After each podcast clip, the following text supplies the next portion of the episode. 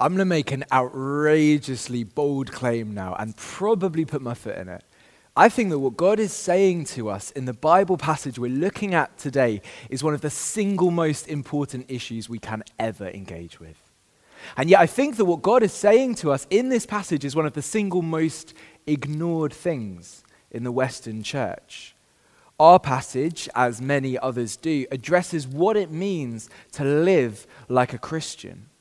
That is, what it means to grow more and more like Jesus. This is called sanctification. When somebody becomes a genuine follower of Jesus, God the Holy Spirit comes and lives in them and will steadily make them more godly over a period of time. One of the best books that I've read on this is simply called Holiness. It was written in the 1800s by J.C. Ryle, an English bishop. Sanctification is so clearly the mark that somebody is actually a Christian that Ryle says this Where there is no holy living, there is no Holy Spirit. Wow. This is unbelievably important. So let's dive into our passage. We're in Ephesians chapter 4, verses 17 to 32. Chapter 4, verse 1 started a new section where the Apostle Paul, who wrote this letter, introduced how the Ephesian Christians were to respond to the calling that they received. God had saved them by grace, God's riches at Christ's expense. And he saved them by grace so that he could unite them into one people with Jesus as their Lord. Look with me at chapter 4, verse 17. So I tell you this, and insist on it in the Lord, that you must no longer live as the Gentiles do, in the futility of their thinking. I think that verse 17 summarizes chapter 4, verse 17 to 432. No longer live like the Gentiles do. Gentile is a word in the New Testament that means not Jewish, but here it refers to somebody who's not a Christian either. My first heading then is how the Gentiles live. In verse 17, Paul insists that the Ephesian Christians are not to live like the Ephesian Gentiles because their thinking is futile, it's worthless. Why is it futile? Well, look at verse 18. They are darkened in their understanding and separated from the life of God because of the ignorance that is in them due to the hardening of their hearts. The Gentile thinking is futile because they are darkened in their understanding where I live, power cuts happen not quite often enough to ever get used to them. So suddenly the lights will go out, and I'm used to there being lights, and I'm unprepared. And so I just hold my hands out in the dark and fumble about for some kind of thing that's going to give me light. Helpless. That's the Gentiles. Now, when we read Paul's letters, he often has a flow of thought that it's important to follow. And we see that in verse 18. The flow of thought goes like this The Gentiles harden their hearts, they stubbornly reject living God's way. Because they harden their hearts, they become ignorant. And because they're ignorant, they become darkened in their understanding. And in this darkened state, they are separated from the life of God. This is incredibly serious. Because for those separated from the life of God, God's wrath, his fierce anger, burns against them. We've seen this already in chapter 2, verse 3.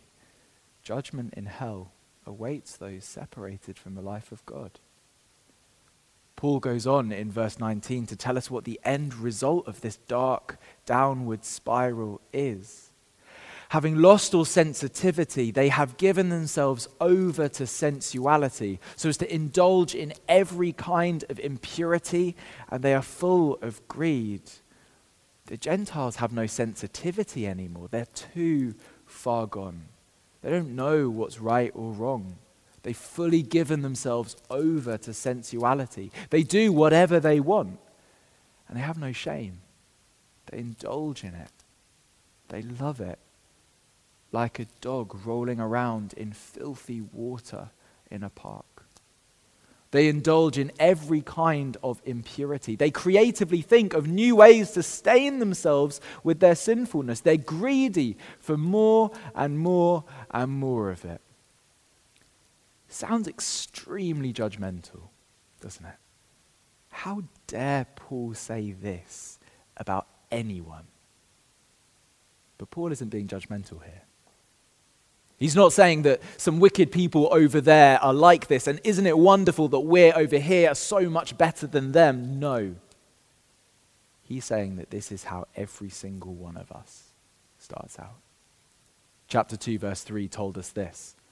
All of us also lived among them at one time, gratifying the cravings of our flesh and following its desires and thoughts. Like the rest, we were by nature deserving of wrath. Verses 17 to 19 describe what I was like before I became a Christian. These verses describe what you were like before you became a Christian. And if you haven't yet chosen to follow Jesus, the offensive truth is that these verses describe what you are like. I get how outrageous that might sound. Please don't just switch off and refuse to listen to the rest, because all of us who have chosen to follow Jesus openly admit that that is exactly what we were like. The first step in choosing to follow Jesus and embracing all the genuine riches that there are in knowing God is to admit that we are sinners, that we reject God and can't sort the problem out on our own There'll be more on this in a moment. So that's how the Gentiles live. Second heading then, how the Ephesian Christians were taught to live. Look at verse 20 with me. That, however, is not the way of life you learned when you heard about Christ and were taught in him in accordance with the truth that is in Jesus. You were taught, with regard to your former way of life, to put off your old self, which has been corrupted by its deceitful desires, to be made new in the attitude of your minds, and to put on the new self, created to be like God in true righteousness and holiness. Brothers and sisters, this is beautiful news. Don't miss this. Remember what verses 17 to 19 said? That we all lived like the Gentiles live. Verse 22 says that was our former way of life. That was our old self. A fundamental identity swap has taken place. How? How could we who lived like the Gentiles change so radically? Verse 21. The Ephesian Christians heard about Christ. What did they hear? They heard the gorgeous truth of the gospel of grace that we do not and cannot live for God in such a way that He could forgive our sins against Him. That because of this, God sent His Son, Jesus Christ, into the world to live a morally flawless life. That as He was executed on a Roman cross 2,000 years ago, a great swap happened. Jesus got all of our sin and God's fierce wrath against sin poured out on him. And we got Jesus' morally perfect life. And so we can be forgiven because of Jesus' finished work on the cross. Jesus was raised to life again three days later to show that he had done it, and he now reigns as Lord over the whole universe as well as Savior. Amen. And so if you're here and you've not yet chosen to follow Jesus, that is open to you today. If we admit that we live like the Gentiles, believe what I've just explained, and commit to following him for the rest of our lives, all I'm going to say can be true of you today. That fundamental identity swap has taken place. Verse 24, we have a new self created to be like God in true righteousness and holiness. When I became a Christian, the old self was put off once and for all. God took this rotten, stained, and vile t shirt off me, and He put on me a clean, pure, and shining top. And now my task is to get rid of all the things I do that belong to the old t shirt rather than the new one. Embarrassingly, last year I'd explained this to the people I was reading the Bible with um, by quoting from the British rapper Skepta, who said, Act like a waste man, that's not me. It might not be pretty, but it is exactly what's going on here.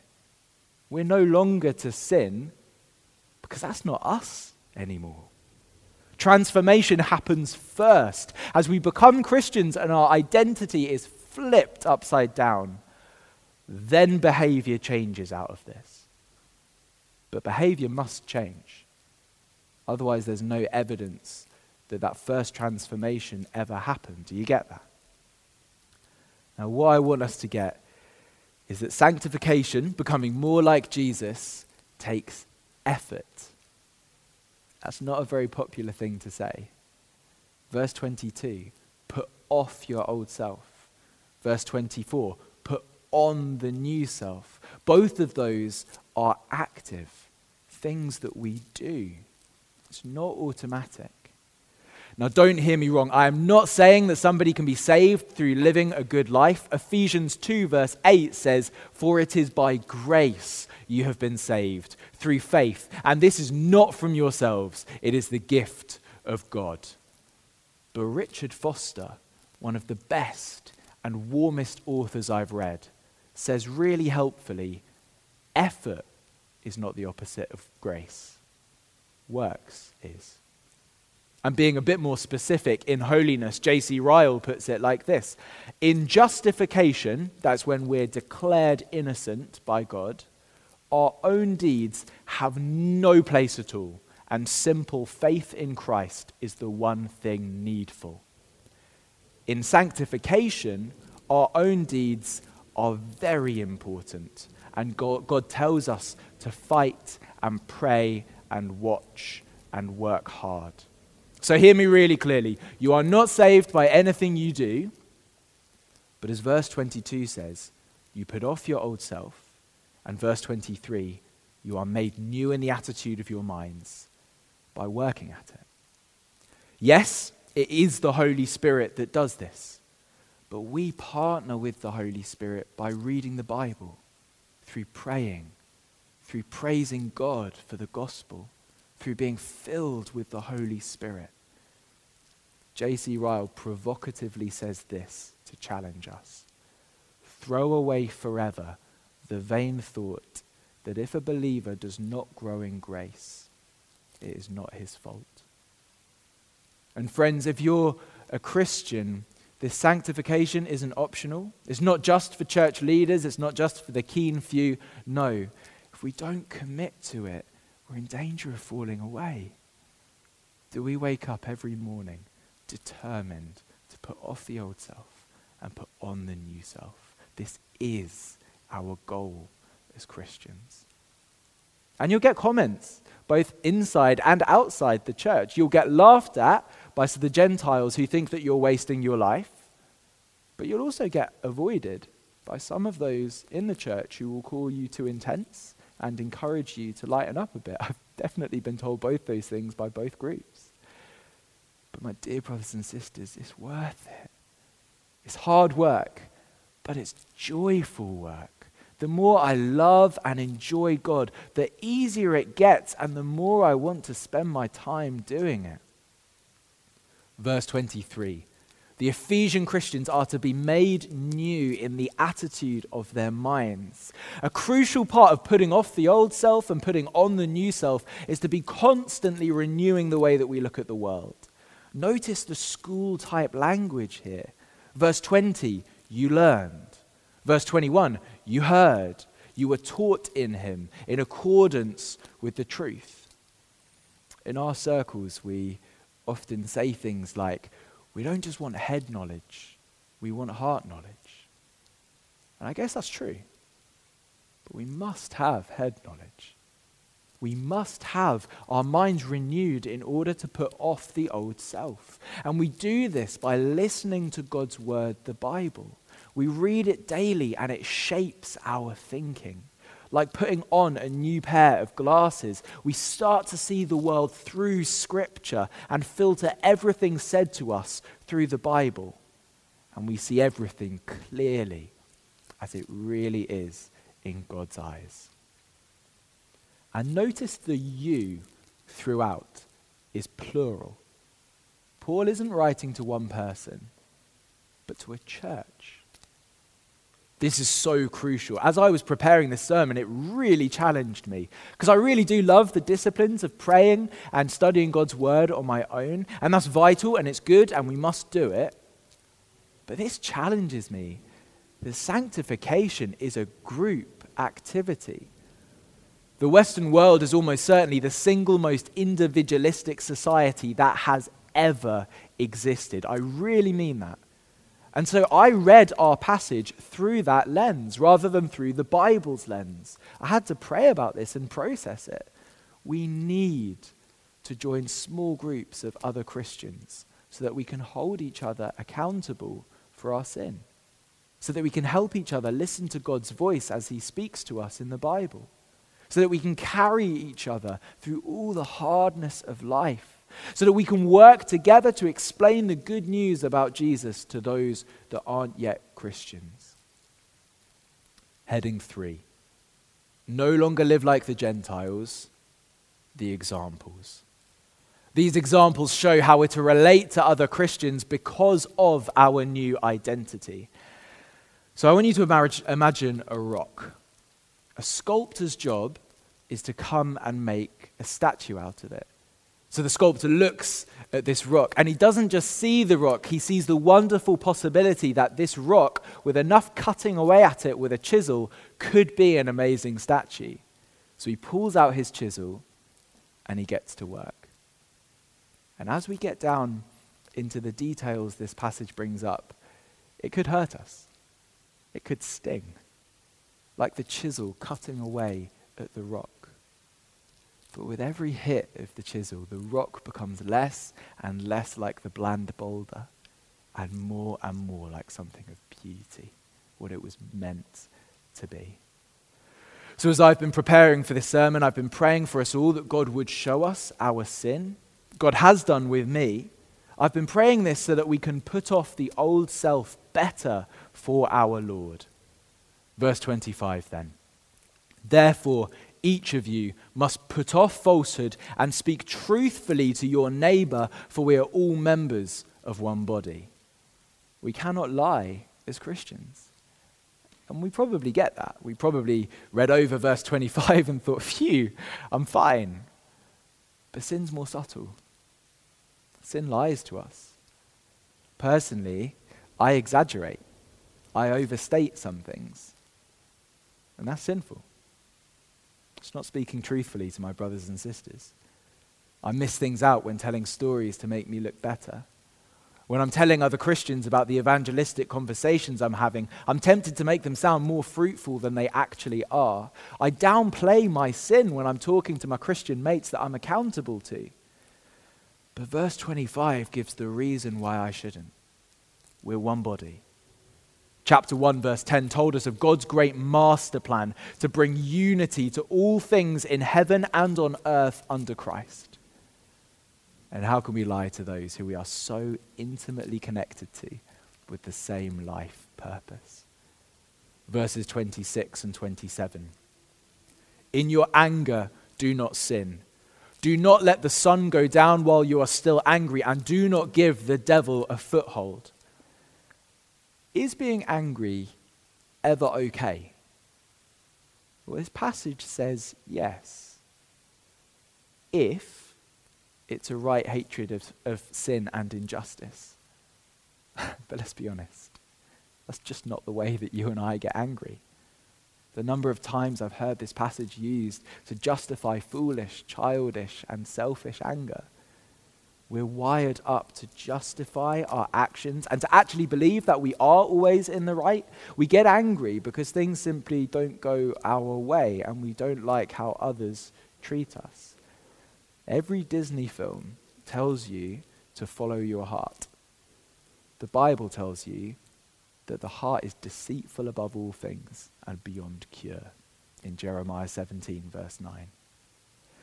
Jerry Bridges has written a brilliant book called Respectable Sins that I fully recommend. And he says this Deal with your anger swiftly, but above all, don't go to bed with it still in your heart.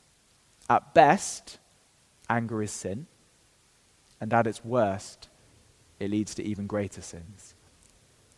Don't let what God is saying in this passage make you feel uncomfortable and not do anything about it. Deal with it today. We must. The alternative is far too dangerous. Verse 28. Anyone who's been stealing must steal no longer, but must work, doing something useful with their own hands that they may have something to share with those in need. Downloading music that we haven't paid for eating food that belongs to our housemates, parking without paying, taking from our parents' wallet, taking signs on a night out. Friends, let's not pretend that these things aren't stealing, but the wonderful motivation not to steal, but to work in verse 28 is so that we can provide lavishly for those in need in our church family. Sanctification doesn't make us cold and withdrawing and unattractive. Being godly is warm and rich and involves action. Verse 29 Do not let any unwholesome talk come out of your mouths, but only what is helpful for building others up according to their needs, that it may benefit the one who listens. For me, I think that chapter 4, verse 29 is one of the most convicting passages in all of Scripture. Because at the very least, it means that we shouldn't say some things. We shouldn't swear. There's nothing about swearing that honors Christ. We shouldn't make sexual jokes like, that's what she said, that downplays the purity and glory of sex. There's more on that to come in chapter 5. But also, I've got a dark sense of humor. I think a number of times I say things that make fun of other people's struggles, and that's sinful. I want to be called out on it if I say something along those lines, genuinely. It means no gossip, no unkind words. And we dress unwholesome talk up in all sorts of ways, don't we? Zach Eswine, a fantastic author and pastor, says this A community of Jesus behind closed doors is tempted to whisper dark speculations in meetings opened with prayer. But it's so much more than just what we don't say. Every single word of mine is to make other Christians more like Jesus. How frequently, before and after a church service, are we talking to one another in a way that builds others up? Not just how are you doing, although that's important, but explicitly talking about our relationship with God. Ask questions that will help others mature. How's your daily devotional time going? What sins are you trying to put off at the moment? What are you enjoying most about God? How are you going to respond to the sermon? Verse 30 And do not grieve the Holy Spirit of God, with whom you are sealed for the day of redemption. Verse 30 is a throwback to chapter 1, verse 13 to 14. And here we're told that our sin against one another in the church grieves the Holy Spirit. He despises it. Christ died for a righteous and holy church. The Spirit longs for the holiness of his beloved people. Sin isn't abstract, it's a personal affront to God. Verses 31 and 32 Get rid of all bitterness, rage, and anger, brawling and slander, along with every form of malice. Be kind and compassionate to one another forgiving each other, just as in Christ God forgave you. Bitterness. Sure, you've forgiven that person in the church, but you know, you still hold it against them. You still bring it up in your mind. You still dwell on it. You still don't like them. Verse 32 Friends, being church means getting close enough to get hurt by one another. And usually not by sin, actually, although definitely from sin simply through being different. And in our genuine hurting and pain from misunderstanding and mistakes with those in church, remember that in Christ, God forgave you. Be kind and compassionate to those in the church because Jesus is perfectly kind and compassionate to you. In Christ, God forgave me whilst I was a sinner, living like the Gentiles.